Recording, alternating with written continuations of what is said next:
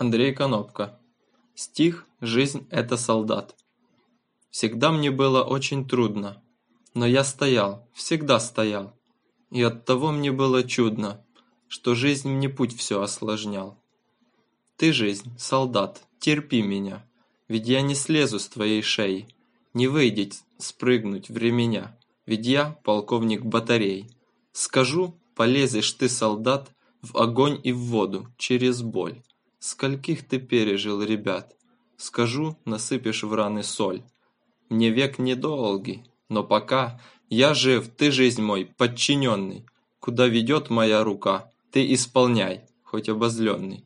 Стать на дуэль с солдатом жизни не всякий мог, боялся рубки. А я стою, без укорызни, ведь жизнь вершат мои поступки.